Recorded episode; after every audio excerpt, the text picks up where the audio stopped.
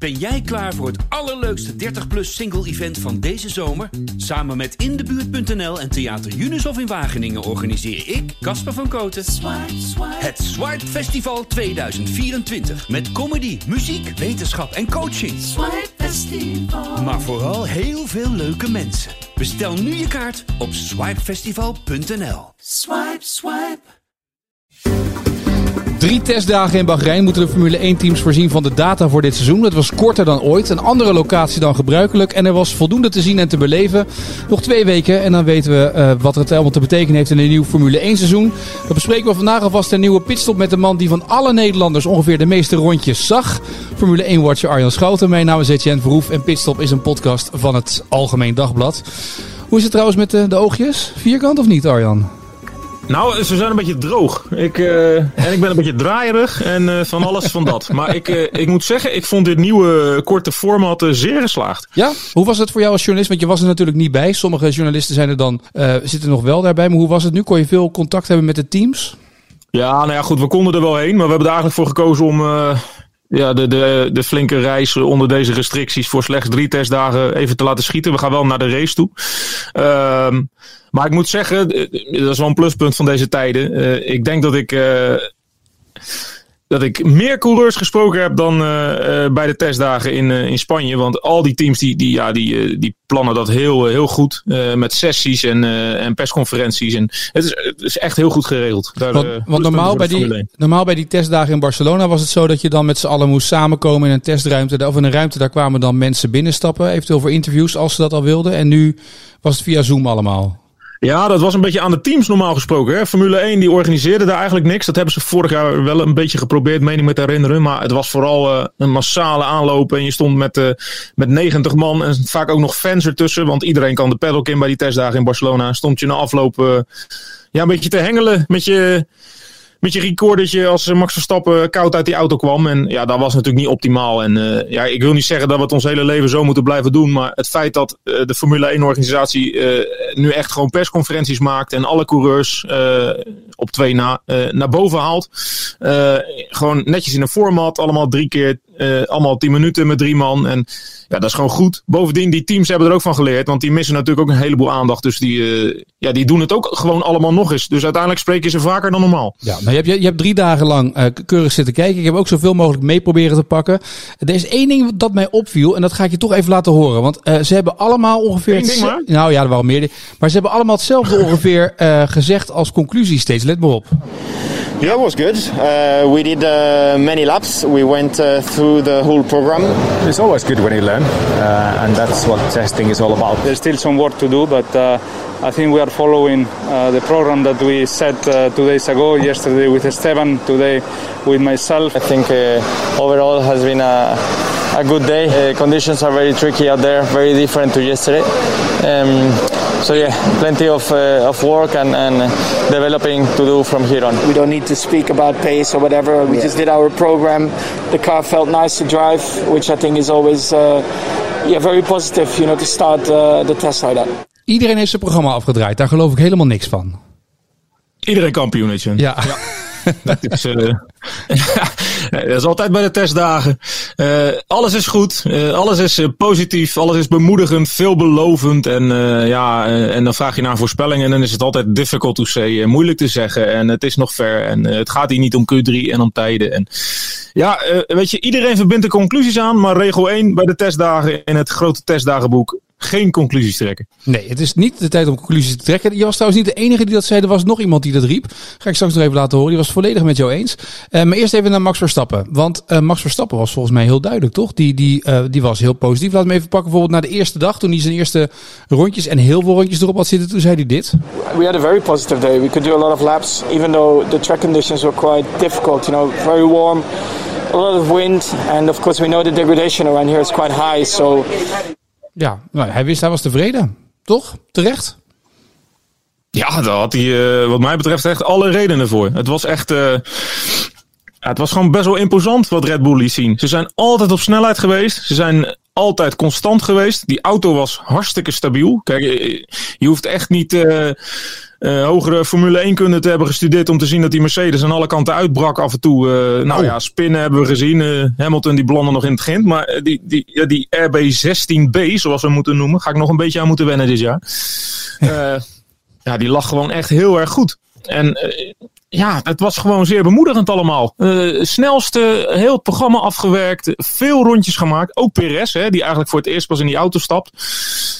Ja, daar kan je niet zoveel van zeggen. Het was gewoon uitstekend.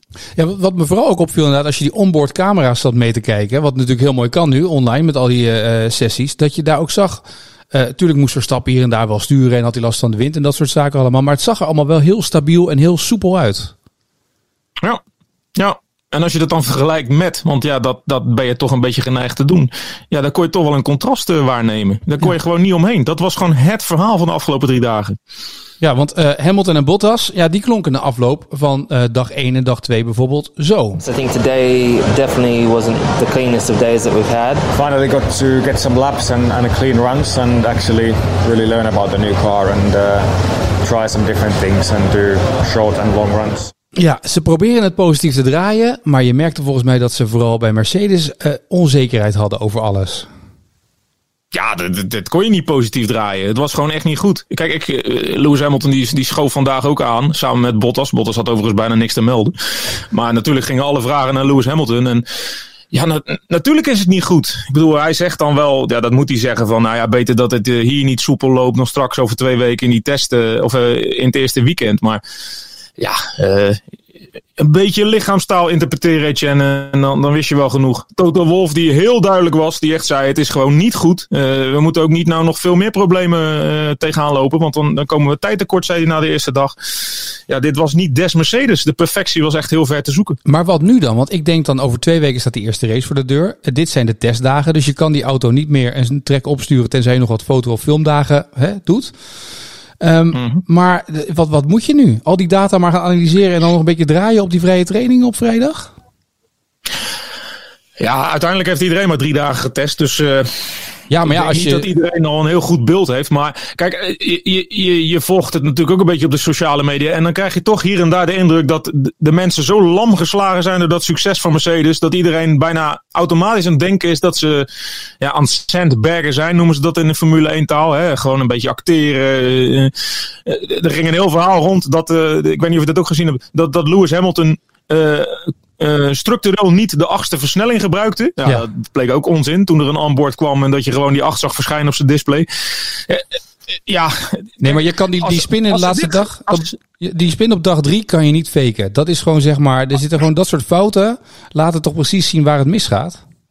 Nou, ik wilde het net zeggen, Etienne. Als je dit geacteerd hebt als Mercedes zijnde, dan verdien je niet alleen een Oscar. Dan moet je er maar gewoon gelijk een hele Netflix-serie aan wijden. Want dit is echt heel erg knap als je dit zo hebt kunnen faken. En laten we wel zijn, het was ook niet het enige probleem waar Mercedes als constructeur, fabrikant, merk tegenaan liep. Hè? Ik bedoel, we hebben een nieuwe Aston Martin gezien. Daar zit ook een Mercedes gearbox in.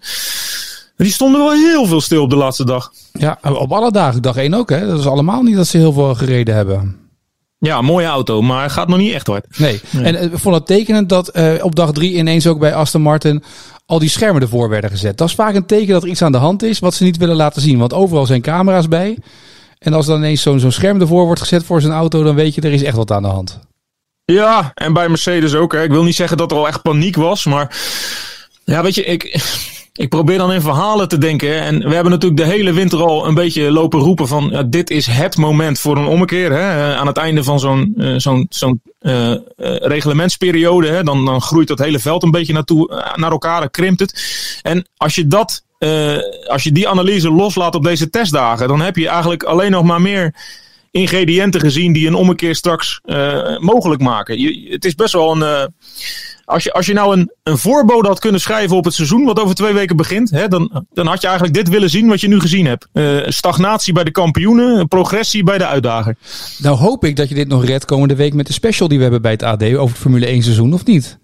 Nou, ik heb niet voor niks de 2-3 even open laten liggen. Oké, heel goed. De 2-3, de eerste 2 pagina's. Kunnen we toch nog een beetje... Kijk, er staat ergens ook een verhaal in over de factor 8. Hè? Want ja, natuurlijk gaat dat hele verhaal Lewis Hamilton die voor zijn 8e titel opgaat, dat gaat absoluut een verhaal blijven. Maar ja, ik denk toch dat de boekmakers een beetje zijn gaan sturen met hun quoteringen na vanavond. Maar we weten ook, hè, Charles Leclerc zei het nog, I think what I've learned in 3 years with Ferrari is never judge anything after pre-season. So for now I'll just stay quiet and wait for the first race before expressing myself and see where we are compared to the others. We mogen hier eigenlijk ook weer niks van verwachten. Nee, niks. Dat ken ik. Toto Wolff zei het ook nog. Ik bedoel, hij zei ja, allemaal leuk en aardig. Maar we hebben hier denk ik nog geen één auto gezien in de definitieve vorm. Zoals die over 2 weken op de grid in Bahrein verschijnt. Daar hebben ze allemaal gelijk in. Maar ik weet niet of jij dat ongelooflijk complexe golfjespatroon hebt gezien aan de zijkant van de vloer van de W12. Ja. Kijk, die luchtgeleiding, dat is nu gaan we heel technisch lopen doen. En ik weet niet of wij daar exact de personen voor zijn. Maar oh, zeker jij. Proberen. Jij wel. Want ik weet dat jij in het weekend heel graag sleutelt. Maar dan aan fietsen. Ja, nee. Er is niet zoveel veranderd. Aan mijn fietsje. Er is niet zoveel veranderd deze winter. Maar wat de Formule 1 top heeft geprobeerd te doen is de downforce reduceren. Zodat de topsnelheid een beetje omlaag gaat. Want eigenlijk, voor het perfecte gingen die auto's gewoon een beetje te hard. Nou proberen alle teams dat op hun manier weer te compenseren. Dat verlies zo min mogelijk te maken. Mercedes heeft een extreem complex golfjespatroon aan de zijkant van de vloer. Red Bull deed van tevoren vermoeden dat ze iets heel bijzonders en geheimzinnigs hadden. Maar ja, ik heb het niet kunnen ontdekken. Het zag er gewoon slank en gelikt uit. Maar niet per se iets heel bijzonders. Al kan je wel zeggen de hoge rake, de hellingshoek. Dus zeg maar dat de voorkant van de auto veel dichter bij het asfalt is dan de achterkant van de auto. Die hoek is vrij rigoureus bij Red Bull en ook bij AlphaTauri. Maar dat is eigenlijk altijd al. Dat is kenmerkend voor het team. Vergeleken met Mercedes is dat heel anders. Maar daar zaten dus niet echt de verrassingen. Wat wel interessant was wat McLaren heeft gedaan. Daar keek iedereen naar. Die hebben een beetje die vloer aan de achterkant verlengd richting de diffuser, heet dat dan met een moeilijk woord. Dat is eigenlijk een beetje de wonderpot die hele luchtgeleiding voor zijn rekening neemt. En ik weet niet of je die walrusneus bovenop die Alpine hebt gezien, maar die trok ook wat bekijks. Nou, ik vond het sowieso wel interessant om te zien dat één zo'n regelaanpassing van de vloer, we wisten dat het eraan zat te komen, maar dat daar dus zoveel oplossingen voor te zien zijn. En iedereen zijn eigen dingetje heeft gedaan. Wat Ferrari trouwens heeft gedaan, dat weet volgens mij niemand. Hè? Ik bedoel, dat was ook dat is nog steeds niet goed, hè, die auto. Wat ze allemaal geprobeerd hebben. Een groene W&M erop geschilderd. Ja. En een andere kleur rood gekozen. Maar ze waren wel productief. Maar ik vond het gewoon wat je kon verwachten van Ferrari, zeg maar. Maar denk jij, want eigenlijk zou je nu bijna zeggen als Mercedes zijnde, als dit dus niet werkt en die wagen is dus niet heel lekker bestuurbaar zoals nu blijkt. Die gaan natuurlijk zo meteen terug ook naar. Die hebben nu gekeken wat de concurrentie heeft gedaan. En kan je die vloer nog aanpassen? Bijna niet volgens mij, want die vloer is een jaar lang doorontwikkeld. Ja, nou, als ze slim hebben... Kijk, zo gedetailleerd heb ik het ook allemaal niet gezien. Maar ik begreep dat Red Bull bijvoorbeeld 3 verschillende vloerontwerpen heeft uitgeprobeerd. Als ik het goed heb. Ik denk dat Mercedes ook wel wat verschillende varianten heeft geprobeerd. Kijk, daar zijn die testdagen ook voor. En natuurlijk... We moeten niet net doen of dat ze helemaal niks meer aan kunnen passen in de komende 2 weken. Er zal genoeg zijn om te analyseren. En daar zijn ze natuurlijk meester in. Bovendien, dat seizoen wordt niet beslist over 2 weken. Dan beginnen we eigenlijk pas. Dus. Ja. En er kwam nog één factor bij. Dat bijna niemand durfde over de curbs heen te gaan. En niemand wilde die auto buiten de baan hebben. Je zag toch dat ze uit de pitstraat mee hadden gekregen. Doe voorzichtig met de auto. Want het is niet heel makkelijk om even reserveonderdelen erop te zetten. Ja, dat is een stukje vliegen, hè? Ja. En, ik heb daar... Ik heb veel F1 TV gekeken dit weekend. Ja. Dikke tip voor de insiders. Dat is echt leuk. Je wordt echt heel goed op de hoogte gehouden. Zelfs die testdagen vliegen voorbij. Maar daar kwam op een gegeven moment het verhaal langs dat je... in Barcelona stonden dus... reden ze in ploegendiensten met vrachtauto's tussen Barcelona. 's Ochtends vertrok er één en 's avonds. Heen en weer, van Barcelona naar Engeland en weer terug. En de hele tijd met onderdelen. En ja, er zal ongetwijfeld ook wel wat verkeer zijn geweest qua wat vrachtverkeer met vliegtuigen. Maar ja, Bahrein is dat toch allemaal wat complexer. Bovendien, het was maar 3 dagen. Dus ja, er zal wel een bepaalde mate van voorzichtigheid ingebouwd zijn dit jaar, zeker. Ja, dat blijkt wel. Maar goed, Verstappen wint dus, de snelste tijd. Maar die wint hier wel het meeste mee natuurlijk met zo'n stabiele auto, net als Perez. Dat blijkt wel weer. Dat zie je ook een beetje in de AlphaTauris, hè? Ja, hij wint helemaal niks. Maar als we dan toch een winnaar aan moeten wijzen van die testdagen, dan is Red Bull het. En ja, natuurlijk is dan Verstappen de aangewezen persoon. Al waren er meer positieve lichtpuntjes, hoor. Ja, wie vond jij nog meer? McLaren, positief lichtpuntje, Alpine. Alonso was trouwens ook best snel voor iemand die een maand geleden nog zijn kaak heeft gebroken en met een stukje titanium erin reed. Ja, ik weet niet hoe oud jij bent, maar ik als late dertiger, ik loop ook richting de 40. Nou ja, goed, moet niet overdrijven. Ik word 37 deze week, maar ik put daar toch een hoop fiducie uit. Dat ik nog lang niet op ben. Vind ik toch mooi. Jij niet? Jij haalt daar dus uit dat op het moment dat jij zo meteen met je fiets een keer valt, dat je binnen 4 weken ook weer hersteld bent en gewoon weer deze podcast kan opnemen. Ja, maar hij schijnt dus 2 titaniumplaatjes in zijn mond te hebben. Ja. En die haalt hij er pas na het seizoen uit. Ja. Maar ik vraag me wel af, want ja, ik weet niet of jij je kaak wel eens gebroken hebt, maar ik ken wel iemand die dat heeft gehad, maar volgens mij zit je normaal gesproken wel een tijdje aan de vloeibare voeding. Rietjes, soepjes, dat soort dingen. Ja, maar ik denk altijd met dit soort gasten, ik kan me ooit herinneren dat er dan, volgens mij was Kubica die een keer zijn been brak of zo. En dan denk je, nou daar staat gemiddeld, om dat te herstellen, staat er 8 of 12 weken voor. Maar Formule 1 coureurs zitten op de een of andere wijze altijd na 4 of 5 of 6 weken er weer in. Dus die kennelijk zijn in zo'n goede conditie zijn ze dat ze dat gewoon weer aankunnen, dat het allemaal kan. Ja, living life in the fast lane. Hè? Ja. Dat is het een beetje, denk ik, ja. Maar de lichtpuntjes hadden we het over. Ja. Inderdaad, Alonso, Alpine. Ik vond AlphaTauri heel erg sterk. Het lijkt wel, ja... Zal het de oude Red Bull zijn waar ze mee rijden? Nou, met een paar aanpassingen, denk ik. Ja, een klein vloeroplossingje. Maar ik sluit natuurlijk niet uit dat wat... Racing Point... Vorig jaar met die Mercedes had geflikt. Ja, dat Red Bull zoiets heeft gehad met dat zussenteam. Nou, dat gaan wij ook eens even doen. En ik geef ze groot gelijk. En als dat zo is, dan hebben ze dat heel succesvol gedaan. Want hij ging als de brandweer. En Yuki de rookie, hè? Nou, ik moet even terug, hè. Wij hebben afgelopen week een podcast opgenomen. Dus wij zitten groot als kop daarboven. Onder andere Yuki de rookie was jouw vondst. Zit ik afgelopen vrijdag het Formule 1 café bij de collega's van Ziggo te kijken... Let op. We call you already Rookie the Rookie. Rookie the Yuki. Ja, that's nice. Ze waren er niet helemaal over uit, Rookie de Rookie, maar het was eigenlijk Yuki de Rookie. Ze noemt Olaf Mol dus nu ook al. En Jack kwam er niet helemaal uit. En Yuki zelf heeft er nu Rookie de Yuki genoemd. Ik zal nog één keer laten horen. We call you already Rookie the Rookie. Rookie the Yuki. Ja, that's nice. Nou, ze waren niet helemaal overheid, maar Yuki de Rookie heeft het ook gehaald daar in de paddock. Dat je toch even weet. Jack, goede vent. Ja. Hartstikke goed dat hij dat doet. Maar ik zou het niet mijn fonds willen noemen hoor. Ik vind hem nogal voor de hand liggen. Ik denk dat hij al 100 keer eerder gebruikt is. Maar nou, laten we wel zeggen dat de Japanner zich bijzonder goed gemanifesteerd heeft in zijn eerste Formule 1 weekend. Maar wat was dit die laatste dag? Zeg? Die dacht steeds, als Max naar buiten gaat, ga ik ook naar buiten. Ga ik even een rondje meedoen. Even kijken wat er gebeurt. Ja, maar ik kreeg wel een beetje het idee toen... we hebben heel het weekend zitten praten over tijden, wat je natuurlijk helemaal niet moet doen. En toen kwam dat laatste uur door Jolyon Palmer al power hour gedoopt. Hè? Dat is precies het uur waar ze over 2 weken in gaan kwalificeren in Bahrein. Dus ja, je kon er donder op zeggen dat iedereen even naar buiten ging voor een kwalificatiesimulatie. En toen hebben we het hele weekend over die snelle tijden van Red Bull en McLaren gepraat. En toen kwamen Yuki de Rookie en Kim Good Old Kimmy. Die kwamen even naar buiten en die reed alles aan flarden. Ja, dan denk je ook... heeft iemand hier nou het achterste van zijn tong laten zien of zijn we gewoon voor de gek gehouden? Nou, Max stond vooraan en ik appte jou op een gegeven moment. Yuki had ineens de snelste tijd en gelijk erachteraan kwam Räikkönen. Die dacht ik neem het even over. Dus hij heeft echt 2 seconden bovenaan gestaan op dat moment. Ja. Maar... Ik hoop dat hij een screenshot gemaakt heeft van die... dat hoop ik ook, ja. Maar volgens mij heeft Max het ook wel eens iets gehad van... Ja, weet je, ik laat het niet gebeuren dat ik hier niet als eerste eindig. Want hij heeft echt nog wel een paar rondjes gereden... om nog eventjes alles eruit te persen, toch? Ja, nou eerlijk gezegd denk ik dat hem dat geen zier interesseert. Nee? Bovendien, hij heeft volgens mij de C5 niet eens aangeraakt. De zachtste compound. Volgens mij zijn snelste ronde op de C4. Ja. Hij pest ook vrij rappe tijden uit die C3. Ik denk dat Tsunoda en Räikkönen wel op de zachtste compound aan het stampen waren.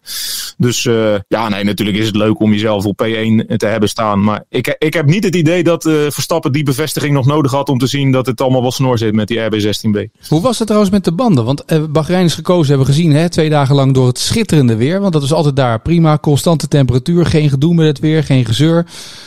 Dit was cynisme voor de mensen die thuis nu denken dat ik niks gekeken heb het afgelopen weekend. Maar hoe hebben die banden zich gehouden? Want er was van tevoren veel twijfel over die banden. Omdat ze vorig jaar al een paar dagen mee getest hadden. Ja, dat is een goede vraag. Want ik vraag me af of er mensen zijn geweest die banden zeg maar zo belast hebben... dat ze in het tijdvak zouden rijden waarmee ze ook een halve Grand Prix rijden. Dat weet je natuurlijk niet. Nee. Volgens mij wordt dat nou weer niet bijgehouden in die brei van cijfertjes. Maar... Ja, ik geloof niet dat ik heel veel klagende coureurs heb gehoord over die banden. En, nee. Ja, Als ze ergens wat over te klagen hebben, laten ze dat meestal niet achterwege. Nee, want meestal, dat hebben ze vorig jaar natuurlijk wel gedaan. Want ik weet nog dat Hamilton gelijk zei, ja, die banden zijn wat groter toen ze daar in die vrije training mee moesten rijden. Toen vond hij het allemaal maar niks en allemaal ingewikkeld en het was allemaal lastig. Ja. Ja, goed, als je wagen niet... Ik heb ze alleen maar na die eerste dag horen klagen, omdat toen was er heel veel zand en wind. Ja, op een gegeven moment zag je ook geen hand voor ogen meer. Ik heb zelf ook wel eens een zandstorm meegemaakt in Bahrein op de maandag na de Grand Prix, 2 of 3 jaar geleden. Nou, dan kun je 3 weken later nog het zand uit je onderbroek halen. Echt waar, is dat zo erg? Ja, dat gaat overal in zitten. Je kan maar beter je raam dicht doen en niet naar buiten gaan. Maar dat zand had dus ook een beetje een effect op het asfalt als dat je met regen hebt. De grip is eigenlijk weg en je gaat een beetje glijden en schuiven. En, dat was volgens mij het grootste probleem. Ik heb alleen maar zo'n zandstorm ooit gezien in Mission Impossible. Maar dat is een film natuurlijk, dus dat is nep. Maar jij hebt er echt in gestaan. Je hebt gemerkt hoe dat is. Hoe is dat dan om daarin te zitten? Wat gebeurt er dan? Als je het goed vindt, ben ik even naar binnen gegaan. Maar, je weet toch maar wat komt er op je af? Ja, hoe moet ik het zeggen? Een donkere wolk. Het lijkt een beetje op onweer in Nederland. Maar ja, dat is ook niet zo gek, hè? Want Bahrein is natuurlijk helemaal... je hebt daar 1 stad, dat is Manama. En dat is helemaal omgeven door woestijn. En als de wind zuidelijk staat en hij is vrij krachtig... dan waait half Saudi-Arabië zo naar binnen daar. Dus ja, daar ligt wel een pak zand, zeg maar. Dus ja, je ziet geen hand voor ogen. En je moet ook niet naar buiten, want je voelt het ook, hè? Gewoon die korreltjes, zeg maar. Het is alsof dat je gezandstraald wordt. Dus, Nou, ik hoop voor Rick Spekerbrink dat meevalt over 2 weken als hij gaat. Over 1,5 week. Nou, als de condities zo zijn als vandaag op de zondag, dan heeft onze collega weinig te klagen, denk ik. Nee, dat geloof ik ook wel, ja. Goed, we hebben alles gehad. Tenzij we nog even één ding moeten bespreken. Een aantal teams heeft zich laten vaccineren in Bahrein. Ja. Maar Max Verstappen gaf heel eerlijk toe, ik heb al een vaccinatie. Ja, al die vragen die gingen over die auto's. Wat natuurlijk volkomen terecht is tijdens dat testen. Maar ik vond het eigenlijk ook wel gepast om even te vragen van, zit die prik er al in? Ja. Maar tot mijn verbazing heeft hij eigenlijk helemaal niet in Bahrein gevaccineerd. Maar hij had het daarvoor al laten doen. Ik weet niet precies waar. Want ik vroeg in Monaco, maar hij zei in Europa, ja. Dus ik weet niet hoe en ik weet niet wat. Maar hij heeft dat dus al wel gedaan. En de overweging was volgens mij... zoals hij het schetste van ik reis het hele jaar de wereld rond. Van hotel naar vliegtuig, naar hotel, naar circuit. Ik kom zoveel mensen tegen. Uiteindelijk moet ik hem toch hebben. Voor mijn veiligheid en voor de veiligheid van anderen is het ook wel goed. Ja, daar heeft hij volgens mij ook wel een legitiem punt. Al zullen genoeg Nederlanders daar anders over denken, denk ik. Nee, maar volgens mij wil je zelf, als het kan, zeg maar, als mensen toch altijd beschermen. En het is ook je baan. Het is voor hem gewoon zijn werk. En hij kan Grand Prix eigenlijk niet missen als hij wereldkampioen wil worden. Dus ja, dan moet je gewoon alle races rijden. Ja, nee, maar goed. We hebben het hier natuurlijk ook over een man die miljoenen waard is. Hè? Die miljoenen aan de buis gekluisterd houdt. Elk weekend weer. En als jij nou de manager of de directeur van Max bent... Dan zou je natuurlijk idealiter ook willen hebben dat hij zo snel mogelijk wordt ingerend. Bovendien, hij was niet de enige hoor. Sergio Perez heeft hem al gehad. Carlos Sainz gaf toe. Mattia Binotto. Ik geloof dat heel Ferrari al ingeënt is. En dat moest ook wel. Ook. Dat was natuurlijk vorig jaar al dat ze bijna een halve fabriek hadden met de mensen die ziek waren. Dus dat was al wat natuurlijk. Nee, maar je ziet wel bij die Italianen. Dat is daar behoorlijk erg geweest natuurlijk. Dus die angst die zit erin. En het is niet zo gek dat ze dan van zo'n aanbod gebruik maken. Ik heb alleen... Williams heb ik heel duidelijk horen zeggen... Nou, we hebben een prima vaccinatie-uitrolprogramma in het Verenigd Koninkrijk. Wij doen het niet als team. Tegelijkertijd zei die teambaas wel... we laten de keuze uiteindelijk wel aan de werknemer. Dus ja, het is maar de vraag wie dat wel doet, wie dat niet doet. Maar zo stellig als Formule 1 management... oorspronkelijk communiceerde van... dankjewel, maar we doen het lekker niet. Zo is het natuurlijk niet. Nee, dan vraag ik me ook af als Williams zijnde... is het dan slim om daarop te gaan wachten? Want ja, weet je, wanneer ben je nou in het Verenigd Koninkrijk? Want je zit nu in Bahrein, daar zit je nog 2 weken. Dan kom je weer, dan moet je door naar de volgende Grand Prix. Dan moet je even je hele team op en neer vliegen om een prik te halen. Wat denk je nou zelf? Ja... Ja, je kan natuurlijk... Kijk, wij in Nederland zijn na het Maarten van Rossum geval... misschien gewend om hier een moreel-ethisch kompas naar te kijken... en het toch met de nodige vraagtekens te begroeten, dit soort dingen. Maar ja, ik kan me niet voorstellen dat de medische top van grote teams... Neem een Ajax, die ook nog gewoon in de Europa League lekker heen en weer aan het reizen zijn. Ze hebben allemaal al nagedacht over deze vraag. Ik weet het zeker. Ik bedoel, ik las nu weer zo'n stuk over die atletiek selectie. Ja. Die laatst in Polen zo lekker heeft huisgehouden. Nou, er zijn er dus 2 teruggekomen met corona. Nou, dan kan je de rest dus ook gaan testen. Want die hebben natuurlijk zitten feesten met elkaar. En nou, ja... Daar wil je voor waken als organisatie. En ja, dan kan je erover gaan twisten. Hebben atleten een voorkeurspositie? Niet alleen als organisatie, maar ook als topsporter. Want als je ziet... Kijk, tuurlijk ben je in topconditie en wil je dat jou niks overkomt. Maar je weet niet hoe je lichaam reageert op zo'n coronavirus. En er zijn gewoon heel veel verhalen bekend van jonge mensen... die er nog maanden, zo niet een jaar lang last van hebben... van het feit dat ze coronavirus hebben gehad door hun longen. Ja. En als topsporter wil je dat gewoon niet, toch? Nee, dat wil je voorkomen. Ja. Ik bedoel, gezondheid is ook een instrument om succes te bereiken. En als er dan een epidemie rondgaat, dan wil jij linksom of rechtsom natuurlijk zo snel mogelijk... dat je daar niet meer vatbaar voor bent. Dus ja, dat kan ik alleen maar begrijpen. Ja, over anderhalve week gaan wij vooruitblikken op de eerste Grand Prix van dit seizoen. Die van Bahrein.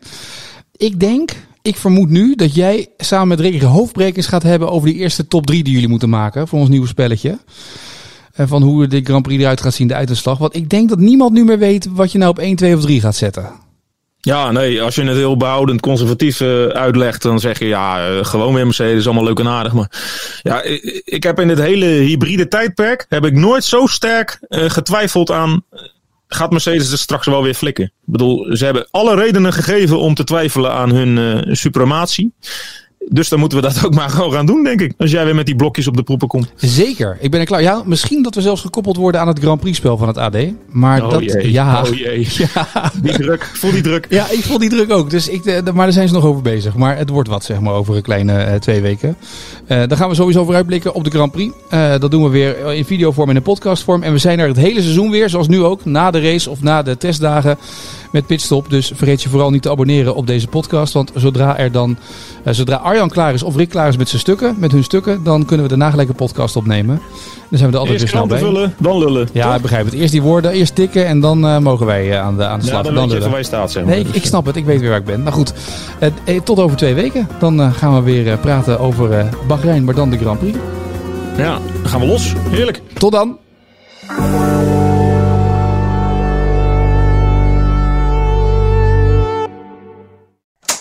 Zet je dubbel cassettedek maar klaar, want ze zijn er weer. Kan ik iemand nog even bijschenken? Dit is Jet, moeder-overste. Veel te goed voor deze wereld en kookt het liefst voor de hele buurt. Ja, dat is Sander. Dat is een beetje de Hannibal van onze club. Beetje degelijke huisvader, hoor. Manuel, soms een tikkeltje jaloers. Vooral op sportieve veertigers en op mensen die niet in het ubersaaie Hilversum wonen. Moet jij zeggen, Wietske, ons groentje die nog het liefst elk weekend in de lampen hangt. Maar met 2 jonge kids het alleen licht ziet worden met Duplo en Nijntje. Gezellig, jongens. Zullen we beginnen?